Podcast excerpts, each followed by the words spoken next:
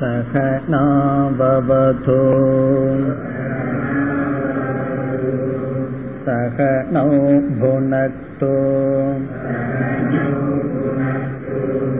சக வீர்யங் கரவாவஹை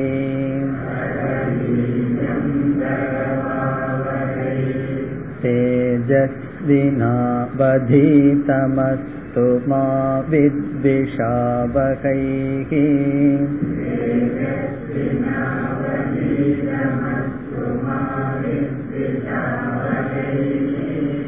ஓம் சாந்தி சாந்தி சாந்தி.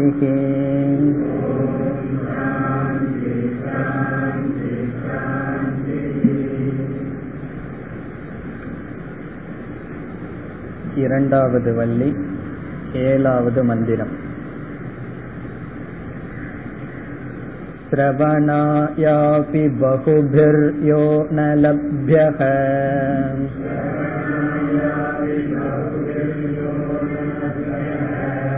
ஸ்ருண்வந்தோபி பஹவோ யம் ந வித்யுஹோ.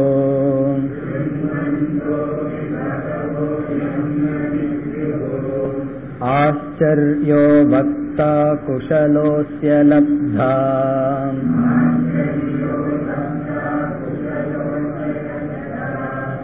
ஆச்சர்யோ ஞாதா குஷலானுஷிஷ்டஹ.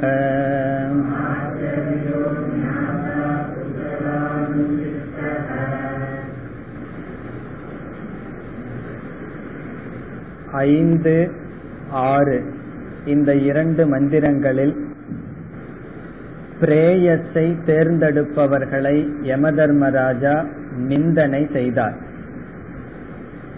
மோக்ஷத்தை விடுத்து பிரேயஸை அல்லது தர்மார்த்த காமத்தை தேர்ந்தெடுப்பவர்கள் எங்கே இருக்கின்றார்கள் என்றால் அவித்யாயாம் அந்தரே வர்த்தமானாக, அவர்கள் அறியாமைக்குள் இருக்கின்றார்கள்.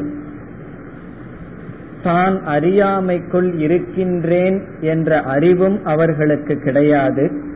காரணம் ஸ்வயம் தீராக மன்யமானாக, தான் அறியாமைக்குள் இருந்தும் தான் அறியாமைக்குள் இருக்கின்றேன் என்று தெரியாமல் தான் அறிந்த அறிந்தவன் எல்லாவற்றையும் தெரிந்தவன் புருஷார்த்தத்தை அடைந்தவன் என்று நினைத்து கொண்டு இருக்கிறார்கள். அவர்களுடைய கதி என்ன? தந்திரம்யமானாக கீழான கதியை அடைந்தவர்களாக பரியந்தி அழைகிறார்கள். எப்படிப்பட்டவர்களாக? குருடன் குருடனால் வழிகாட்டப்பட்டவனைப் போல் அலைவது போல் அழைகிறார்கள் என்று கூறி அடுத்த மந்திரத்தில் மீண்டும் அதே கருத்தை கூறினார். வித்த மோகேன மூடம், அவர்களுடைய புத்தியானது எதனால் மூடத்தன்மையை அடைந்தது? வித்த மோகம், பொருளின் மீதுள்ள மோகத்தினால் அவர்கள் மூட பாவத்தை அடைந்தார்கள். அவர்கள் எப்படி நினைக்கிறார்கள்? அயம் லோகக, இந்த இந்திரியங்களால் பார்க்கப்படுவதுதான் உலகம், இதற்கு மேல் நாஸ்தி பரக, இதற்கு மேல் ஒரு லோகம் இல்லை என்றெல்லாம் மானி நினைத்து கொண்டு தன்னுடைய அறிவில் பெருமிதம் பட்டு கொண்டு இருக்கின்றார்கள். அவர்களுடைய நிலை என்ன? புனப்புனக மேவசம் ஆபத்யதே, மீண்டும் மீண்டும் என்னுடைய வசத்துக்குள் அவர்கள் வருகிறார்கள். இறந்து பிறந்து இறந்து பிறந்து சம்சாரத்திற்குள் இருக்கிறார்கள் என்று கூறினார். அதற்கு பிறகு ஏழாவது மந்திரத்திலிருந்து ஏழு எட்டு ஒன்பது இந்த மூன்று மந்திரங்களில் குரு சிஷ்யன் சாஸ்திரம் இந்த மூன்றினுடைய பெருமையை கூறுகின்றார். அதில் சென்ற வகுப்பில் ஏழாவது மந்திரத்தினுடைய முதல் வரியை பார்த்தோம். ஸ்ரவணாயாபி பஹுபிர் யோன லப்யக, இங்கு யக என்ற சொல் ஆத்மாவை குறிக்கின்றது. எந்த ஆத்மாவானது ஸ்ரவணாய அபி ஸ்ரவணார்த்தம் அபி கேட்பதற்கும் கூட ந லப்யக சந்தர்ப்பம் கிடைப்பதில்லை, பகுபிகி பலர்களினால், இந்த ஆத்மாவானது கேட்பதற்கும் கூட கொடுத்து வைப்பதில்லை, பலர்களினால். பிறகு அடுத்த பகுதியில் ஸ்ருண்வந்தக அபி, கேட்டவர்கள் கூட பகவக பலர் எம் இந்த ஆத்ம தத்துவத்தை ந வித்யுஹு அறிவதில்லை. பலருக்கு இந்த ஆத்மாவை பற்றிய அறிவை அடைவதற்கே வாய்ப்பு கிடைப்பதில்லை. அதற்கு காரணத்தை நாம் பார்த்தோம். இதை எடுத்து சொல்பவர்கள் குறைவாக இருக்கின்றார்கள், சாஸ்திரத்தை பற்றி ஆன்மீகத்தை பற்றி பேசுபவர்கள் அதிகமாக இருக்கிறார்கள். ஆனால் சரியாக சம்பிரதாயப்படி படித்து சரியாக எடுத்து சொல்பவர்கள் குறைவாக இருக்கிறார்கள். அது ஒரு காரணம். இரண்டாவது காரணம், இந்த ஞானத்தை அடைய வேண்டுமென்றால் சில தகுதிகள் ஒருவன் ஏற்படுத்தி கொள்ள வேண்டும். அந்த தகுதிகளை ஏற்படுத்தி கொள்வதில்லை பலர். ஆகவே தகுதி இல்லாத காரணத்தினால் சிரவணத்திற்கு வருவதில்லை, சிரவணம் சாதனை செய்ய ஆசிரியரும் கிடைப்பதில்லை. பிறகு வந்தவர்கள் கூட கவனமின்மையினால், கவனமாக இல்லாத காரணத்தினால் அவர்கள் கேட்டும் புரிந்து கொள்வதில்லை சில. பிறகு இரண்டாவது வரை நாம் பார்க்க வேண்டும். ஆச்சர்யோ வக்தா, வக்தா என்றால் உபதேசம் செய்பவர், ஆசிரியர், குருகு. வக்தா என்றால் ஆசிரியர். இந்த ஆத்ம தத்துவத்தை எடுத்து உபதேசம் செய்பவர் ஆச்சரியக. ஆச்சரியம் என்று யமதர்மராஜா கூறுகிறார்.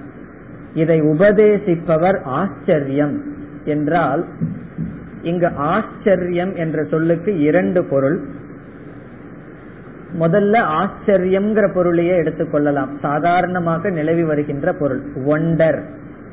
ஆச்சரியம் வார்த்தை நமக்கு தெரியும், அது ரொம்ப ஆச்சரியம், வினோதமானது. இதை எடுத்து சொல்பவர் ஆச்சரியம். என்ன காரணம்? சாஸ்திரமே கூறுகின்றது இந்த தத்துவம் ஆத்மா வாக்கால் விளக்க முடியாது என்று. இப்ப எந்த ஒரு தத்துவம் வாக்கினால் விளக்க முடியாதோ அதை வாக்கினால் விளக்குவது ஆச்சரியம் என்று உபனிஷத் கூறுகிறது. வாக்கால் விளக்க முடியாததை வாக்கினால் விளக்க முயற்சி செய்து வெற்றியும் அடைகின்றார் குரு. காரணம் என்ன? சிஷ்யனுக்கு புரிய வைக்கின்றார். ஆகவே அது ஆச்சரியம். இதை எடுத்து சொல்வதே ஆச்சரியம். காரணம் என்ன? சாதாரணமாக இதை எடுத்து புரிய வைக்க முடியாது, இருந்தாலும் புரிய வைக்கின்றார் சாஸ்திரம், குரு. ஆகவே குருவாக இருப்பவர் ஆச்சரியம். உபனிஷத்தை கூறும் யதோ வாச்சோ நிவர்த்தந்தே அப்ராப்ய மனசா சக, மனசை வேதம் ஆப்தவ்யம் ந சக்ஷுஷா, இந்த மாதிரி இந்திரியங்களினாலும் வாக்கினாலும் விளக்க முடியாது என்று உபனிஷத் கூறுகின்றது. அதை குருவானவர் என்ன செய்கின்றார்? அத்தியாரோப அபவாதம் முதலிய திருக் திருஷ்ய விவேகம் இப்படிப்பட்ட முறைகளை கையாண்டு எப்படியோ சிஷ்யனுக்கு புரிய வைத்து விடுகின்றார். ஆகவே புரிய முடியாததை விளக்க முடியாததை விளக்குவதனால் குரு ஆச்சரியம். இனி ஆச்சரியம் என்ற சொல்லுக்கு இரண்டாவது பொருள். இரண்டாவது பொருளைத்தான் சங்கரர் எடுத்துக்கொள்கின்றார். ஆச்சரியம் என்றால் துர்லபம், மிக மிக அரிது, ரேர் என்பது பொருள். துர்லபம் என்பது பொருள். இதை உபதேசிப்பவர் மிக மிக குறைவு என்பது பொருள். காரணம் என்ன? சம்பிரதாயப்படி வந்திருந்து சாஸ்திரம் படித்து, சாஸ்திரம் படித்தால் மட்டும் படித்தவர்கள் எல்லோருமே எடுத்து விளக்குவதில்லை. சாஸ்திர ஞானத்தை அடைவது வேறு, அதை மற்றவர்களுக்கு புரிய வைப்பது வேறு. விவேகானந்தர் ஒரு உதாரணம் கூறுவார். தற்கொலை செய்து கொள்ள வேண்டும் என்றால் ஒரு சிறிய ஊசி போதும், மற்றவர்களை கொலை செய்ய வேண்டும் என்றால் ஊசி பத்தாது, பெரிய கத்தி வேண்டும். அதே போல் தான் ஒரு கருத்தை புரிந்து கொள்ள வேண்டும் என்றால் அறிவு ஓரளவு கூர்மையாக இருந்தால் போதும். அந்த கருத்தை மற்றவர்களுக்கு புரிய வைக்க வேண்டும் என்றால் அந்த அறிவு பத்தாது, அதற்கு மேல் நமக்கு திருடமாக அறிவு வேண்டும். அதுபோல் இதை எடுத்து சொல்ல வேண்டுமென்றால் தான் புரிந்திருந்தால் மட்டும் போதாது, தான் புரிந்த கருத்துக்களை முறைப்படுத்தி இருக்க வேண்டும், சொல்லின் சிறிது பழக்கம் இருக்க வேண்டும், அல்லது ஈஸ்வரனுடைய அனுகிரகம் இருக்க வேண்டும். இந்த எடுத்து சொல்வது என்பது அவ்வளவு சுலபம் அல்ல என்று சொல்லலாம், அல்லது சுலபம் என்றும் சொல்லலாம். அது ஈஸ்வரனால் கொடுக்கப்பட்டிருந்தால் அந்த சக்தி இருக்கும். இது பாடுவது போல, சிலருக்கு வந்து அந்த தொண்டை வந்து இயற்கையாக கொடுத்திருந்தால் அவர்கள் பாட முடியும், இல்லாவிட்டால் பாட முடியாது. அதுபோல ஆச்சரியோ வக்தா என்றால் இந்த சாஸ்திரத்தை படித்து அதை முறையாக எடுத்து சொல்பவர், ஏதோ எடுத்து சொல்பவர் என்று பொருள் அல்ல, அதை முறையாக சிஷ்யனுக்கு புரியும் வரை சொல்பவர். ஒரு விளக்காசிரியர் அப்படித்தான் எழுதுகின்றார், அவகதி பர்யந்தம், ஒரு கருத்து வந்து சிஷ்யனுக்கு புரியும் வரை எடுத்து சொல் சொல்கின்ற ஆசிரியர் ஆச்சரியக, மிக மிக துர்லபம், அவ்வளவு எளிதில் நமக்கு கிடைக்காது. பிறகு வேறு யார் ஆச்சரியம்? அடுத்த பகுதி அஸ்ய லப்தா குஷலக, குருவும் மட்டும் ஆச்சரியம் அல்ல, சிஷ்யனும் ஆச்சரியத்துக்கு உடையவர்கள் தான். இப்படி குரு வந்து ரொம்ப ரேர்னு சொன்னா சிஷ்யர்களும் ரேர், மிக மிக துர்லபம், அரிது என்ற கருத்தை இங்கு யமதர்மராஜா கூறுகிறார். அஸ்ய என்றால் இந்த ஆத்மாவை பற்றிய அல்லது ஆத்ம தத்துவத்தை, லப்தா, லப்தா என்றால் அடைபவன், இதை அடைபவன், இதை அடைந்தவன், குஷலக. குஷலக என்ற சொல்லுக்கும் இரண்டு பொருள், ஒன்று ரேர் என்று பொருள். குஷலக என்றால் இதை அடைபவனும் மிக மிக துர்லபம், அவ்வளவு அதிகமான மனிதர்கள் அல்ல. இத படிக்கும்போது நம்ம எந்த லிஸ்ட்ல சேர்த்திக்கணும், நம்ம அந்த குஷலகங்கிற லிஸ்ட்ல சேர்த்திக்கணும். நம்ம வந்து பகுபிகி ந லப்யக பகவோ ந வித்யுகு எம் ந வித்யுகுங்கிற லிஸ்ட்ல நம்மை சேர்த்தி கொள்ள கூடாது. முயற்சி செய்து நாம் படித்து புரிந்து கொள்ள வேண்டும். ஏன்னா இதை கேட்டதுக்கு பலருக்கு வந்து வேறு விதத்துல சிந்தனை செல்லலாம். உபனிஷத்தே இவ்விதம் எதிர்மறையாக கூறுகின்றதே, நெகட்டிவா சொல்லுதே அப்படின்னு தோன்றலாம். இதனுடைய பெருமை அதற்காக இவ்விதம் கூறப்படுகிறது. அஸ்ய லப்தா குஷலக, லப்தா என்றால் இதை வாங்கிக் கொள்கின்ற சிஷ்யன், குஷலக, குஷலக என்றால் ஆச்சரியமானவன். இனி ஒரு பொருள், மிக திறமை வாய்ந்தவன், சாமர்த்தியமானவன். இந்த வார்த்தை நம்ம அடிக்கடி பயன்படுத்துவோம். அவன் ரொம்ப குஷலன்னு சொன்னா என்ன பொருள்? ரொம்ப சாமர்த்தியமானவன். அது ஏன் ரொம்ப சாமர்த்தியமானவன் சொன்னா, குருவும் சாமர்த்தியமானவர், சிஷ்யனும் சாமர்த்தியமானவன். இங்க வந்து குரு ஞானத்தை அடைந்துள்ளார். அந்த ஞானம் அறிவில் இருக்கின்றது, மனதில் இருக்கின்றது, எண்ணங்கள் ரூபமாக இருக்கின்றது. குரு என்ன விரும்புகின்றார்? இந்த அறிவு சிஷ்யனுடைய மனதிற்குள் செல்ல வேண்டும் என்று விரும்புகின்றார். ஆகவே அந்த அறிவை வார்த்தையாக மாற்றுகின்றார். அந்த வார்த்தை சிஷ்யனுடைய காதில் விழுந்து அது அறிவாக மாற வேண்டும். மிக சூக்ஷ்மமான ஞானம் ஸ்தூலமான சப்தமாக வெளிவந்து அது சப்தமாக கேட்டு மீண்டும் சூக்ஷ்மமான ஞானமாக மாற வேண்டும். அதனாலதான் ரொம்ப கம்யூனிகேஷன் கேப் ரொம்ப வருது. மனதில் ஒரு கருத்து இருக்கின்றது, சொல்லாக வெளிவருகின்றது, அது சப்தமாக சென்று காது வழியாக சென்று ஞானமாக வர வேண்டும். எது சரியான ஞானம்? குருவினுடைய மனதில் எது இருக்கின்றதோ அதே அறிவு சிஷ்யனுக்கு வந்தால் சரியான ஞானம். அதற்கு உபாயமாக இருக்கின்றது சொல். இது எப்படின்னு சொன்னா, ரேடியோ ஸ்டேஷன்ல வந்து அவர்கள் சப்தமா பேசுகிறார்கள், அது அங்க என்ன ஆகின்றது? அலைகளாக மாற்றப்படுகிறது. நம்முடைய ரேடியோல அந்த அலைகள் மீண்டும் சப்தமாக வருகின்றது. ரேடியோ ஸ்டேஷன்ல சப்தம் அலைகளாக மாறி பிறகு ரேடியோக்குள் வந்து மீண்டும் சப்தமாக மாறுகிறது. இடையில அலைகள் இருக்கின்றது. அதே போல அறிவானது சொல் வழியாக வந்து மீண்டும் அறிவாக செல்ல வேண்டும். அதை சரியாக பிடித்து கொள்பவன் தான் குஷலக, சிஷ்யன், ஆச்சரியமானவன், சாமர்த்தியமானவன். அந்த அலைகளை சரியாக பிடித்து கொள்ள வேண்டும். அந்த சப்தத்தை பிடித்து குருவினுடைய மனதில் என்ன அறிவு இருந்ததோ அதே அறிவை சிஷ்யன் பெற்றுக்கொண்டால் அவன் யார்? குஷலக. குஷலக என்றால் சாமர்த்தியமானவன். பிறகு மீண்டும் இதே கருத்தை யமதர்மராஜா கூறுகின்றார். ஞாதா, ஞாதா என்றால் அறிபவன், ஆச்சரியக, இதை அறிபவன், ஆச்சரியமானவன். இந்த குஷலகங்கிற சப்தத்திலேயே ஆச்சரியம்ங்கிறது இருக்கு, அதை மீண்டும் கூறுகின்றார். ஆச்சரியம், இங்கு ஆச்சரியம் என்றால் புரிய முடியாததை புரிந்து கொள்கின்றான், அதனால் ஆச்சரியம். அல்லது மிக மிக ரேர், துர்லபம், அரிது. யார்? ஞாதா. இவன் எப்படி அறிந்தவன் ஆகின்றான்? கடைசி சொல் குஷலானுசிஷ்டக. கடைசி சொல்லில் குஷலக என்ற சொல் குருவை குறிக்கின்றது. குஷல அனுசிஷ்டக என்றால் குஷலேன, சாமர்த்தியமான குருவினால் உபதேசிக்கப்பட்டவனாக என்பது பொருள். அனுசிஷ்டக என்றால் உபதேசிக்கப்பட்டவனாக. குஷல அனுசிஷ்டக என்றால் சாமர்த்தியமான குருவினால் உபதேசிக்கப்பட்டவனாக அறிபவன், ஆச்சரியம் அல்லது சாமர்த்தியமானவன், துர்லபம். இப்ப குஷலானுசிஷ்டக ஞாதா, அவன் அறிந்தவன் ஆகின்றான். எப்படி அறிந்தவன் ஆகின்றான்? ஒரு சாமர்த்தியமான குருவின் மூலமாக உபதேசிக்கப்பட்டு அறிந்தவனாக ஆப அறிந்தவனாக ஆகின்ற சிஷ்யன் ஆச்சரியமானவன்.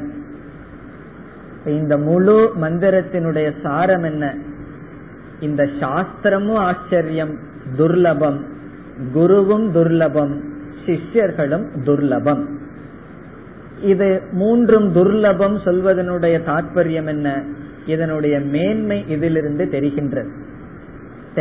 அதாவது ஒன்று குறைவாக இருக்கின்ற மனிதர்கள் மேன்மையான விஷயத்துலதான் குறைவான மனிதர்கள் இருப்பார்கள். நம்ம வந்து மெஜாரிட்டியை வச்சு சிந்திக்க கூடாது. அதிக மக்கள் அல்லது அதிகப்படியானவர்களுடைய கருத்து சரியாக இருக்கும் என்று பொருள் அல்ல. மேல் செல்ல செல்ல, அதாவது குவாலிட்டி அதிகமாக அதிகமாக குவாண்டிட்டி குறைஞ்சிட்டு வரும்னு சொல்லுவார்கள். குவாலிட்டின்னா அதனுடைய தரம் அதிகமாக அதிகமாக எண்ணிக்கை எப்பொழுதும் குறைந்து கொண்டே வரும்.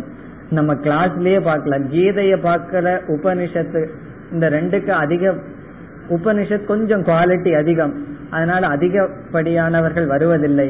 கீதைக்கு கீதையும் உபனிஷத்தும் ஒரே கருத்து தான் சொல்லுது, ஆனா கீதையில கொஞ்சம் உலக விஷயங்கள்லயும் போகலாம், தெய்வீக சம்பத் அசுர சம்பத் எல்லாம் பத்தி பேசலாம். உபனிஷத் தத்துவத்திலேயே நாம் இருக்கின்றோம். ஆகவே அதை புரிந்து கொள்ள வேண்டுமென்றால், அதில் விருப்பம் வர வேண்டுமென்றால் கொஞ்சம் குவாலிட்டி அதிகமாக இருக்க வேண்டும். இதெல்லாம் ஆச்சரியம் சொல்வதன் மூலமாக நச்சிகேதன் தேர்ந்தெடுத்த மூன்றாவது வரத்தினுடைய பெருமையை இவ்விதம் யமதர்மராஜா கூறுகின்றார். இனி அடுத்த மந்திரத்தில் மீண்டும் குருவினுடைய லட்சணம், குருவினுடைய மேன்மையை கூறுகின்றார். எட்டாவது மந்திரம். ந நரேனா வரேன ப்ரோக்த ஏஷக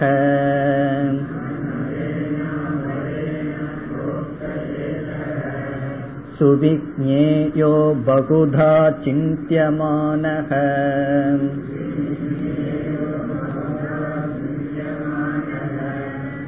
அனன்ய ப்ரோக்தே கதிரத்ர நாஸ்தி.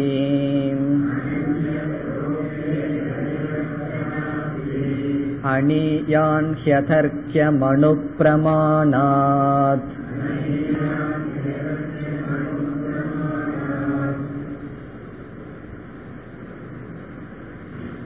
முதல் பகுதியில் யமதர்மராஜா கூறுகின்றார், இந்த ஆத்ம ஞானமானது அவ்வளவு சுலபத்தில் அறியக்கூடியது அல்ல. குருவானவர் தகுதியுடையவராக இருக்க வேண்டும். தகுதியற்ற அல்லது கீழான மனிதர்களிடமிருந்து இந்த சாஸ்திரத்தை ஒரு சிஷ்யன் கேட்டால் அவனால் புரிந்து கொள்ள முடியாது என்று கூறுகின்றார். இந்த ஆத்மா மிக மிக சூக்ஷ்மமானது, இந்த தத்துவம் புரிந்து கொள்வது அவ்வளவு சுலபம் அல்ல. ஆகவே கீழான மனிதர்கள் இடமிருந்து, அதாவது தகுதியில்லாத குருவிடமிருந்து, தகுதியில்லாத மனிதர்களிடமிருந்து இந்த தத்துவத்தை நாம் கேட்டால் இதை ஒருவன் புரிந்து கொள்ள முடியாது என்று கூறுகின்றார்.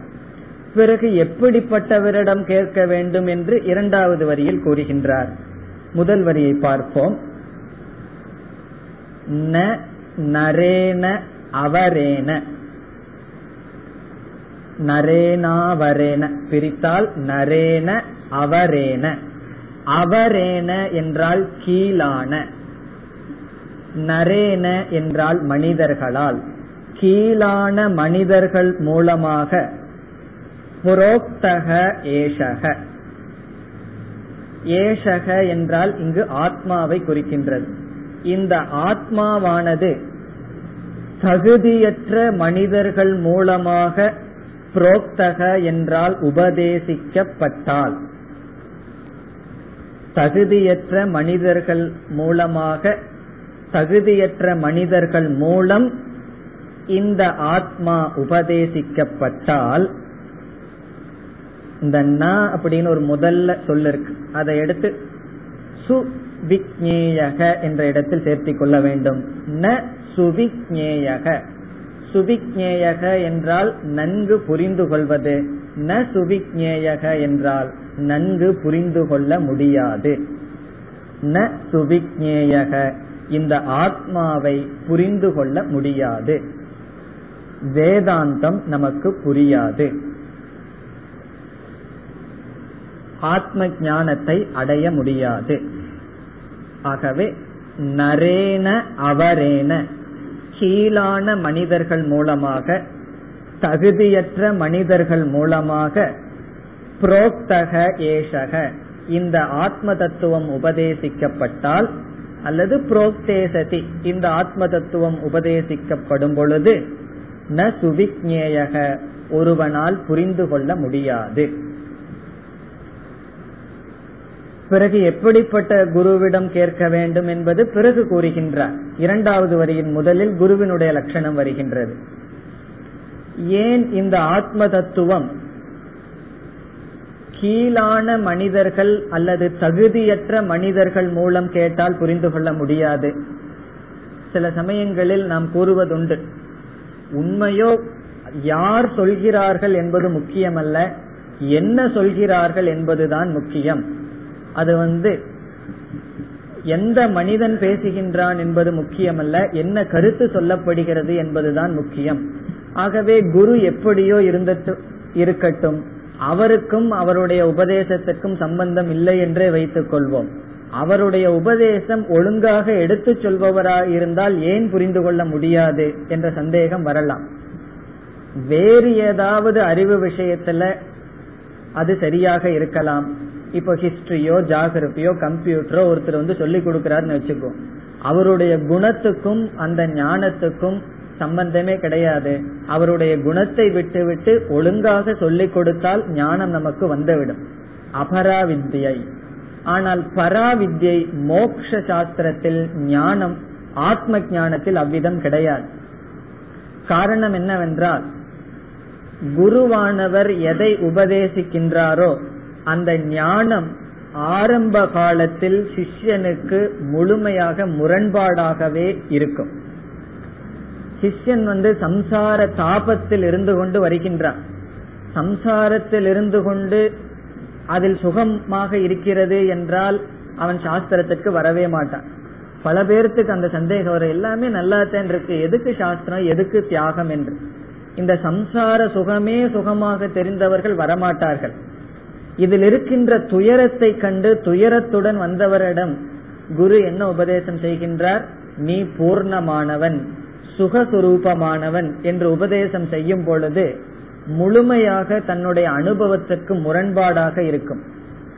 அப்பொழுது குருவினுடைய வாக்கியத்தில் சிஷ்யனுக்கு முழுமையான ஸ்ரத்த இருந்தால்தான் வேதாந்தத்தை அவனால் தொடர முடியும். எப்பொழுது ஒருவருடைய வாக்கியத்தில் ஸ்ரத்தை வரும், அவருடைய வாழ்க்கையும் அவருடைய வார்த்தையும் நேராக இருந்தால்தான் அந்த வாக்கியத்தில் ஸ்ரத்தை வரும். ஆகவே வேதாந்த சாஸ்திரத்தில் ஸ்ரத்தை வர வேண்டும் என்றால் வேதாந்த வாழ்க்கைப்படி அவர் இருந்தால்தான் அந்த சாஸ்திரத்தில் ஸ்ரத்தை வரும். சாஸ்திரத்துல ஸ்ரத்தை வந்தால்தான் ஞானம் நமக்கு வரும். ஸ்ரத்தாவான் லபதே ஞானம். ஆகவே சரியான குருவை ஒருவன் அடைந்து விட்டால், அடுத்த வரியில சொல்ல போறார், அவன் புரிந்து கொண்டுதான் ஆவான், வேறு வழி இல்லை என்று சொல்ல போகின்றார். ஆகவே மற்ற ஞானத்துக்கு இந்த நியதி கிடையாது.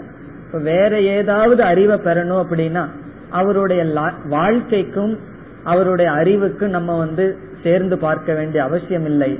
ஆனால் தர்மத்தையோ ஆத்ம ஞானத்தையோ உபதேசிப்பவர் அவருடைய வாழ்க்கையும் உபதேசமும் ஒன்றாக இருந்தால் அதை சிஷ்யன் நேரடியாக பார்க்கும் பொழுது அந்த சாஸ்திரத்தில் ஸ்ரத்தை ஏற்படுகிறது. பல பள்ளிகளில் மாரல் கிளாஸ் சொல்லி ஏன் நடத்துவது வெற்றி அடைவதில்லை என்றால், ஏதாவது ஒரு நல்ல குணங்களை எல்லாம் குழந்தைகளிடம் மாணவர்களிடம் சொல்ல வேண்டும் என்றால் அந்த ஆசிரியருக்கு தகுதி இருக்க வேண்டும். இப்ப கோபப்படக்கூடாதுன்னு உபதேசிக்கின்றார் ஆசிரியர், மாணவன் அதே ஆசிரியர் மற்றவரிடம் கோபப்படுவதை பார்க்கின்றான், பிறகு அந்த அந்த சொல்லுக்கு மதிப்பு இருக்காது. ஆகவே அப்படிப்பட்ட மனிதர்கள் இல்லாத காரணத்தினால் தான் அந்த வகுப்புகள் எடுப்பதற்கு அங்கு சந்தர்ப்பம் கிடைப்பதில்லை. ஆகவே தர்ம விஷயமாகட்டும் ஆத்ம ஞான விஷயமாகட்டும் எப்படிப்பட்டவரை நாம் அடைந்தால் நமக்கு நன்மை வரும், அந்த ஞானத்திற்கும் வாழ்க்கைக்கும் வேறுபாடு இல்லாமல் வாழ்பவர்களை நாம் அடைந்தால், பிராரப்தம் இருந்து நமக்கு நல்ல பிராரப்தம் இருந்து அடைந்து விட்டால் ஞானத்தை அடைய முடியும். இல்லாவிட்டால் ந சுவிக்ஞேயக, இந்த ஆத்மா அடைய முடியாது. பிறகு யம தர்மராஜா இங்கு வேறொரு காரணத்தையும் கொடுக்கின்றார். ஏன் இந்த ஆத்மா அவ்வளவு சுலபமாக அறிந்து கொள்ள முடியாது என்றால், இந்த ஆத்மா மிக மிக சூக்ஷ்மமானது. ஏற்கனவே பல தவறான கருத்துக்கள் சிஷ்யனுடைய மனதிலும் சமுதாயத்திலும் நிலவி வருகிறது என்ற காரணத்தை கொடுக்கின்றார். அடுத்த பகுதியில் பகுதா சிந்தியமானக, பகுதா என்றால் பல பல விதவிதமாக, சிந்தியமானக என்றால் இந்த ஆத்மாவானது விதவிதமாக சிந்திக்கப்பட்டுள்ளது. இதனுடைய பொருள், இந்த ஆத்மாவை பற்றிய பல கருத்துக்கள் ஏற்கனவே நிலவி வருகிறது. இந்த ஆத்மாவை பற்றி சிஷ்யனுக்கு எந்த விதமான அறிவும் இல்லாவிட்டால் குரு கூறுகின்றார் இதுதான் ஆத்மான்னு அவன் நேரடியாக புரிந்து கொள்வான். ஏற்கனவே இந்த ஆத்மாவை பற்றிய பல குழப்பங்கள் இருந்து வருகின்றது. ஆகவே அந்த குழப்பங்களை எல்லாம் நீக்கி புரிந்து கொள்ள வேண்டும் என்றால் நரேன அவரேன நரேன ந சக்கியதே, கீழான மனிதனினால் அது சம்பவிக்காது, அதை அவன் செய்ய முடியாது. இங்க பகுதா சிந்தியமானக ஏஷக ஆத்மா, இந்த பகுதா சிந்தியமானக என்ற சொல் ஆத்மாவினுடைய லட்சணம். இது எப்படிப்பட்ட ஆத்மா? பல பல பலவிதமாக சிந்தியமானக, சிந்தியமானக ஆங்கிலத்துல சொன்னா ஸ்பெகுலேட்டட், விதவிதமாக இதை பற்றிய கருத்துக்கள் நிலவி வருகிறது. எப்படி நச்சிகேதன் அப்படித்தான் ஆரம்பித்தான், ஏயம் பிரேதே விசிகிச்சா மனுஷ்யே அஸ்தீத்யேகே நாயம் அஸ்தீதி ஜெய்கே. சிலர் இந்த ஆத்மா இருக்கிறது என்கிறார்கள், சிலர் இந்த ஆத்மா இல்லை என்கிறார்கள். இப்படி சிந்தியமானக சிந்தனைக்கு உட்பட்டதாக இருக்கிறது. பிறகு ஆத்மா இல்லை என்று சொல்பவர்கள் எது உண்மை என்று கேட்டால் ஒன்றும் இல்லை என்று சொல்பவர்கள் இருக்கிறார்கள், சரீரம் உண்மை என்று சொல்பவர்கள் இருக்கிறார்கள். ஆத்மா இருக்கின்றது என்பவர்களிடம் சென்று நீ ஆத்மா ஒன்று இருக்கின்றது என்று ஏற்றுக்கொள்கின்றாயே, அந்த ஆத்ம தத்துவம் என்ன என்றால் சிலர் ஆத்மா கர்த்தா என்கிறார்கள், சிலர் அகர்த்தா என்கிறார்கள், சிலர் போக்தா என்கிறார்கள், சிலர் பகு பல என்கிறார்கள், சிலர் உடலுக்கு தகுந்தாற்போல் விரிவடையும் சுருங்கும் என்கிறார்கள். இவ்விதம் ஆத்மா இருக்கின்றது என்று ஏற்றுக்கொள்பவர்களிடமே பலவிதமாக ஆத்மா சிந்திக்கப்பட்டுள்ளது. அதுதான் இங்கு பகுதா விதவிதமாக சிந்தியமானக என்றால் சிந்திக்கப்பட்டு சந்தேகப்பட்டு குழப்பப்பட்டு இருக்கின்றது. இதெல்லாம் ஒவ்வொரு மதத்திலும் இருக்கு. ஒரு மதத்துல ஆத்மா கர்த்தா, யோக சாஸ்திரத்தினுடைய மதத்துல ஆத்மா கர்த்தா போக்தா, சாங்கியருடைய மதத்துல ஆத்மா போக்தா அகர்த்தா அனன்யக என்று சொல்லப்படுகிறது. அனன்யக என்றால் அவருடைய வாழ்வும் அவர் உபதேசிப்பதும் நேராக இருப்பது அனன்யக. அப்படிப்பட்டவர் மூலமாக புரோக்தே, புரோக்தே என்றால் உபதேசிக்கப்பட்டால் அனன்ய புரோக்தே, வாழ்வும் ஞானமும் ஒன்றாக இருப்பவர் மூலமாக உபதேசிக்கப்பட்டால் என்பது ஒரு பொருள். இதிலிருந்து குருவினுடைய லட்சணம் இங்கு கொடுக்கப்படுகின்றது. முண்டகோபனிஷத்தில் குருவினுடைய லட்சணம் மிக தெளிவாக கூறப்பட்டது. ஞாபகம் இருக்க வேண்டும், இரண்டு சொல். எப்படிப்பட்ட குருவை ஒருவன் நாட வேண்டும் என்றால் ஸ்ரோத்ரியம் பிரம்மனிஷ்டம் என்று சொல்லப்பட்டது. அதுதான் குருவினுடைய லட்சணம். இந்த ரெண்டும் சேர்ந்து இருப்பதுதான் உத்தம குரு. இங்கு சொல்லப்பட்ட அனன்யக என்ற சொல்லினுடைய இலக்கணம். ஸ்ரோத்ரியன் என்றால் என்ன? நாம் ஒரு குருவை நாட வேண்டும் என்றால் அவருக்கு இருக்க வேண்டிய முதல் தகுதி என்ன? அவர் சிஷ்யனாக இருந்து ஞானத்தை பெற்றிருக்க வேண்டும். அவருக்கு குரு இருக்க வேண்டும். ஆகவே ஒருவரை நம்ம சந்திச்சோம் அப்படின்னா முதல் கேள்வி என்ன கேட்கணும்? உங்களுடைய குருவினுடைய பெயரை சொல்லுங்கன்னு சொல்லி. இப்ப இல்லறத்தில் இருப்பவர்கள் அல்லது வேற ஏதாவதுல இருப்பவர்கள் அவர்கள் வேலை செஞ்ச ஆபீஸ சொல்லுவார்கள், அல்லது பெற்றோர் மூலமாக தன்னை அறிமுகப்படுத்துவார்கள். சிஷ்யன் எப்படி தன்னை அறிமுகப்படுத்திக் கொள்வான்? அவனுக்கு பெற்றோர் கிடையாது, உறவினர் கிடையாது, எல்லாத்தையும் விட்டுட்டு வந்தாச்சு. அவன் அறிமுகப்படுத்திக் கொள்வது அவருடைய குரு தான். இவருடைய சிஷ்யன் நான் என்றுதான் அறிமுகப்படுத்துவான். ஆகவே குருவுக்கு முதல் இருக்க வேண்டிய தகுதி அவர் சிஷ்யனாக இருந்து படித்திருக்க வேண்டும். அப்பொழுதுதான் அவருடைய குரு இவருக்கு உபதேசிக்கும் பொழுது எப்படி உபதேசித்தார் என்பதெல்லாம் மனதில் நன்கு பதிந்திருக்கும். ஒரு சிஷ்யன் வந்து குரு கிட்ட படிக்கிற காலத்துல ஞானத்தை மட்டும் அவன் பெறுவதில்லை, அவனை அறியாமல் அந்த ஞானத்தை எப்படி உபதேசிக்க வேண்டிய வேண்டும் என்ற அறிவையும் சேர்ந்து பெற்று விடுகின்றான். காரணம் என்ன? குரு படிப்படியாக உபதேசிக்கும் பொழுது அவன் படிப்படியாக புரிந்து கொள்கின்றான். பிறகு அதை எடுத்து சொல்லும் பொழுது எந்த முயற்சி இன்றும் அதே போல் அவனால் எடுத்து சொல்ல முடிகின்றது. ஆகவே ஸ்ரோத்ரியத்துவம், சாஸ்திரம் படித்தல் என்பது முதல் தகுதி. அதற்கு அடுத்து வருவது பிரம்மனிஷ்டக. சாஸ்திரத்தை படித்ததற்கு பிறகு அந்த சாஸ்திரத்தில் நிலைத்திருத்தல், ஞானத்தை அறிந்து ஞான நிஷ்டை அடைவதைத்தான் பிரம்மனிஷ்டக என்று சொல்லப்படுகிறது. அது இரண்டாவது தகுதி. இந்த பிரம்மனிஷ்டனும் மிக முக்கியம். பிரம்மனிஷ்டன் இல்லாம வெறும் ஸ்ரோத்ரியனிடம் மட்டும் சென்றால் அவனுடைய வார்த்தை தவறாக இருக்காது, ஆனால் அந்த வார்த்தையில் ஸ்ரத்தை, நம்பிக்கை வராது.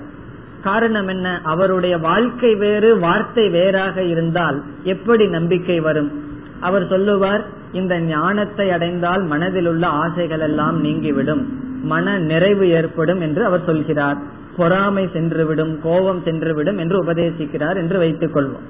அந்த நிஷ்டை அடையவில்லை என்றால் இந்த ஞானம் சில நேரங்களில் அவருக்கு பயன்படும், பல நேரங்களில் அவர் பழைய வாசனையில் என்ன செஞ்சிட்டு இருப்பார்?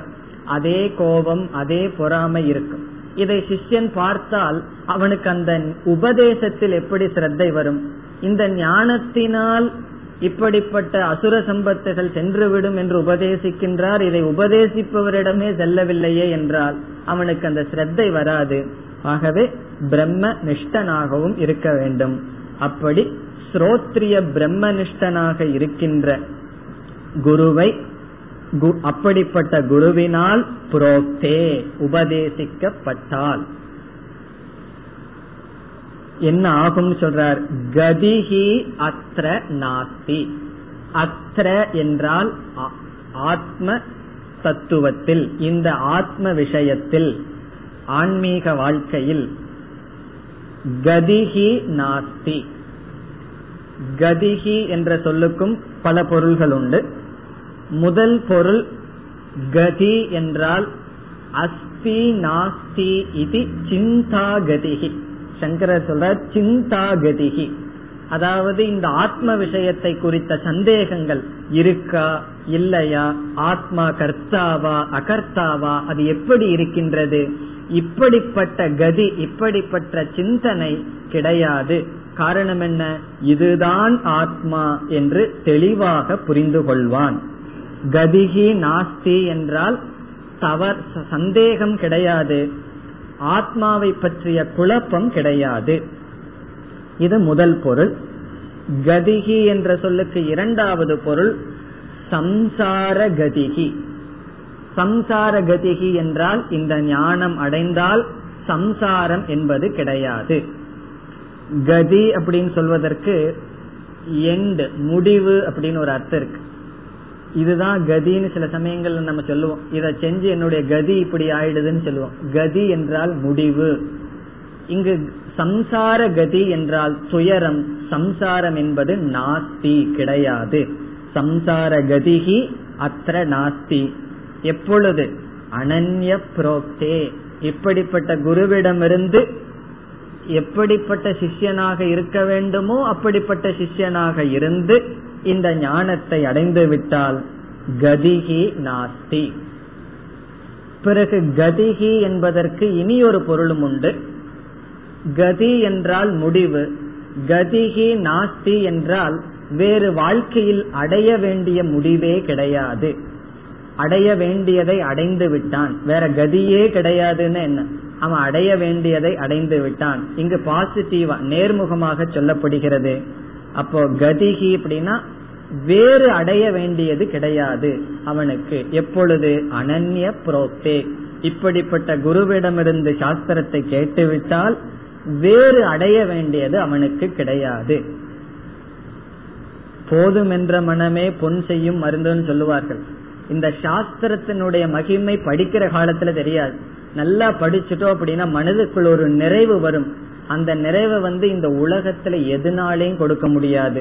வாழ்க்கையில வேற, அதாவது வயதான காலத்துல எல்லாமே பண்ணி முடிச்சுட்டோம் அப்படின்னா வாழ்க்கையில செய்ய வேண்டியதெல்லாம் செஞ்சாச்சு அப்படின்னு ஒரு நிறைவு, இந்த சரீரத்தினுடைய பிரயோஜனத்தை முழுதும் அடைந்து விட்டோம் என்ற ஒரு நிறைவு, அந்த நிறைவு வந்து விட்டால் வேறு என்ன அடைய அடைய வேண்டியது இருக்கின்றது.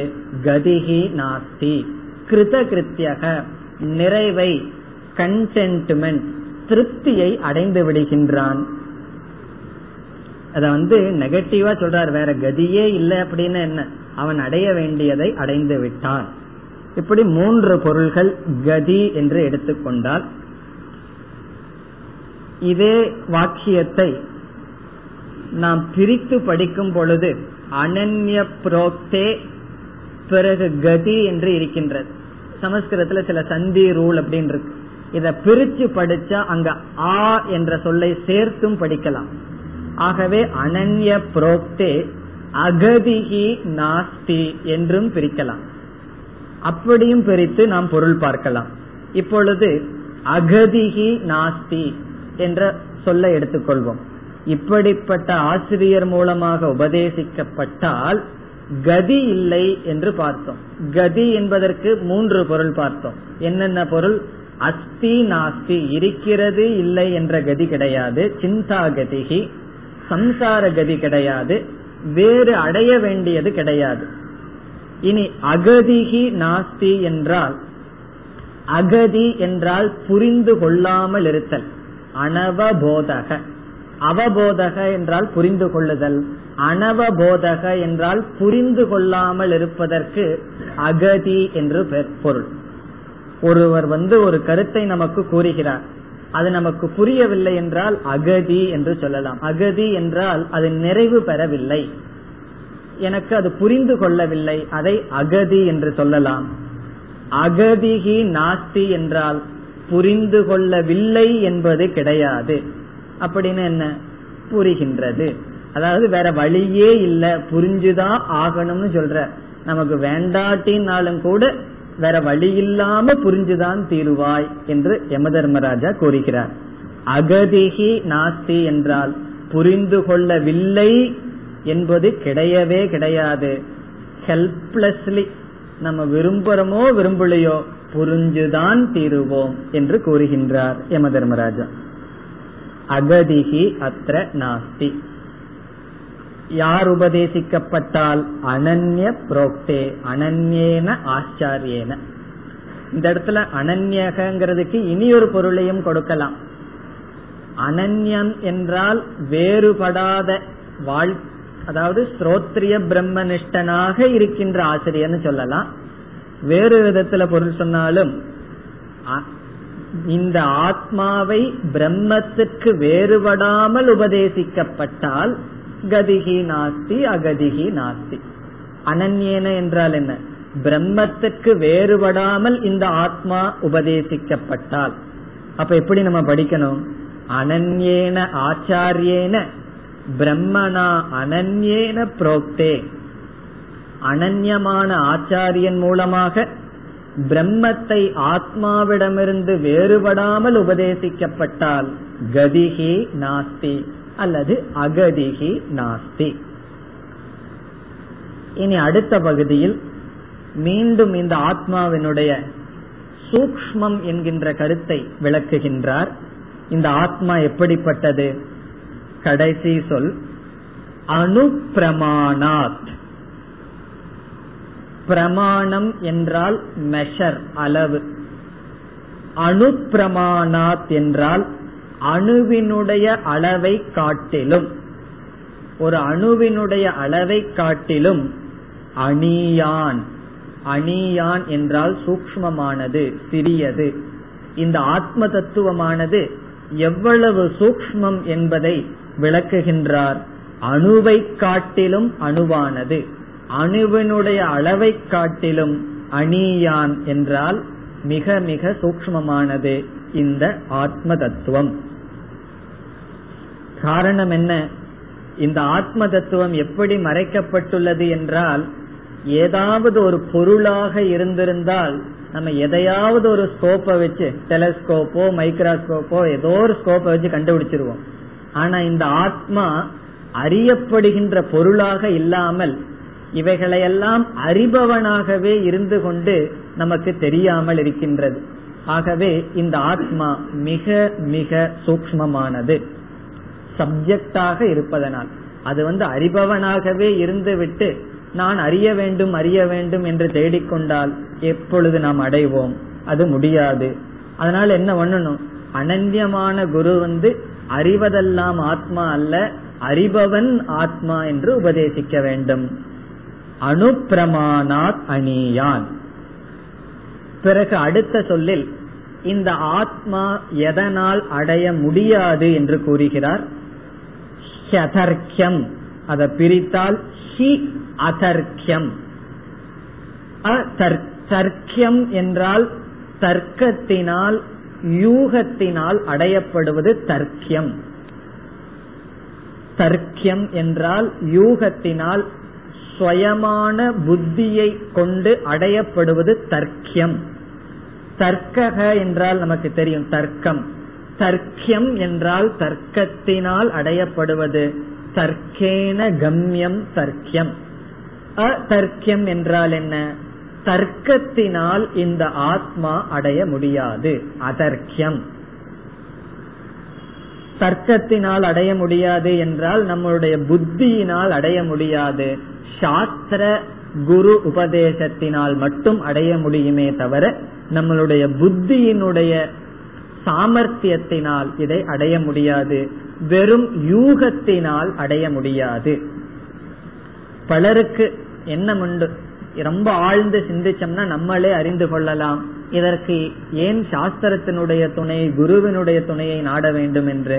இங்கு யம தர்மராஜா கூறுகின்றார் அதர்க்யம், இது தர்க்கத்துக்கு அப்பாற்பட்டது என்று. இனி அடுத்த மந்திரத்தில் தர்க்யம் என்பதை விளக்குகின்றார். மீண்டும் இங்கு சுருக்கமாக கூறிவிட்டார், அதர்க்யம் என்று கூறிவிட்டார், தர்க்கத்தினால் அடைய முடியாது என்று கூறிவிட்டார். இதே இதே கருத்தை மீண்டும் விளக்குகின்றார். ஆகவே அடுத்த மந்திரம் இந்த ஸ்லோகத்தினுடைய விளக்கம் அல்லது இந்த ஸ்லோகத்தினுடைய கருத்தையே மீண்டும் விளக்கி பிறகு நச்சிகேதனை புகழ்கின்றார். அடுத்த மந்திரம் நைஷா தர்க்கேன மதிராபனேயா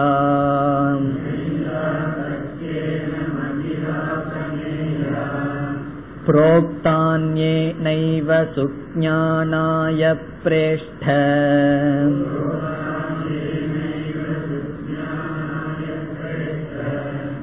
யாம் த்வமாப சத்யத்ருதிர் பதாசி.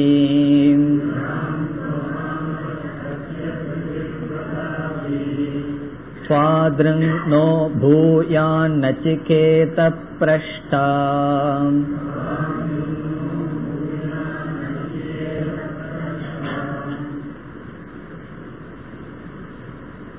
இங்கு தெளிவாக யமதர்மராஜா கூறுகின்றார், இந்த ஆத்மாவானது தர்க்கத்தினால் அடைய முடியாது.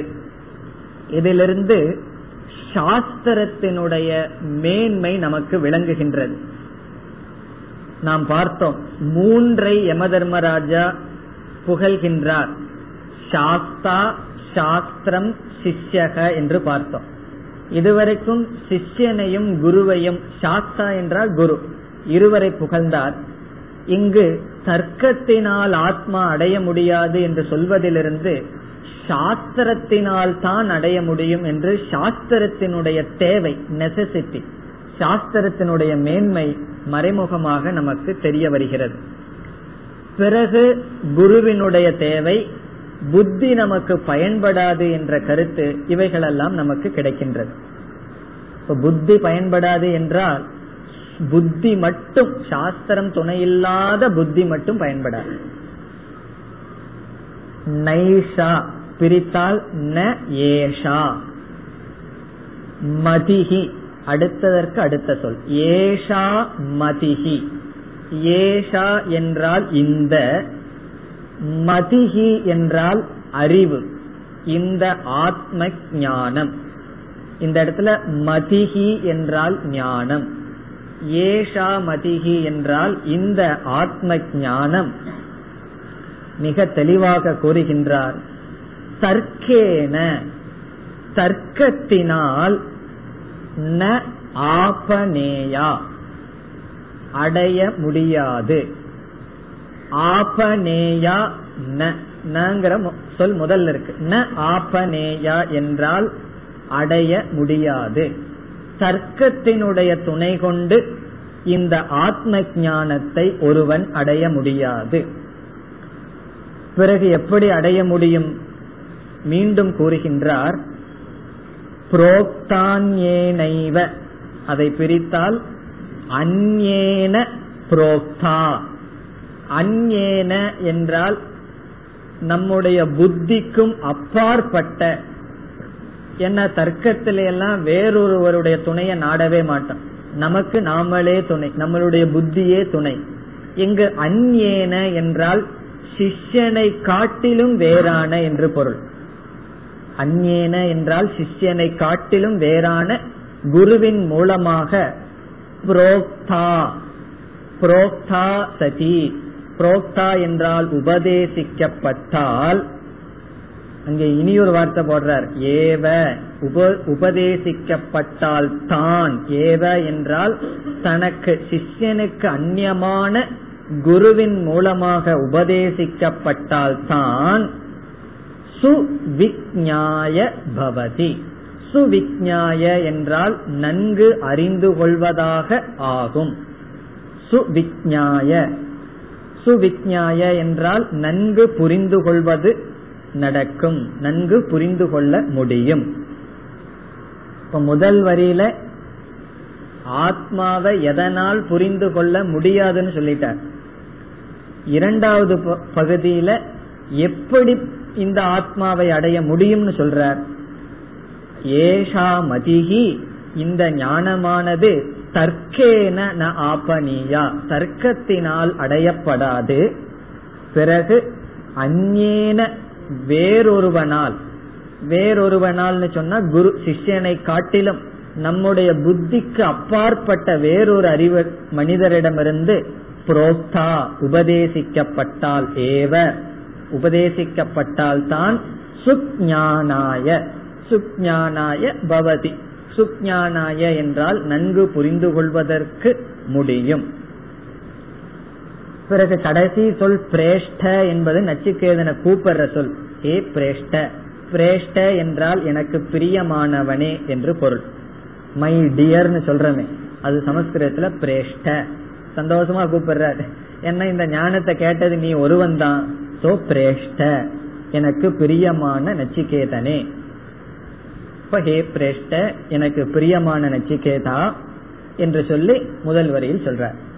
இரண்டாவது வரியை இப்பொழுது பார்ப்போம், இதனுடைய விளக்கம் பிறகு பார்க்கலாம்.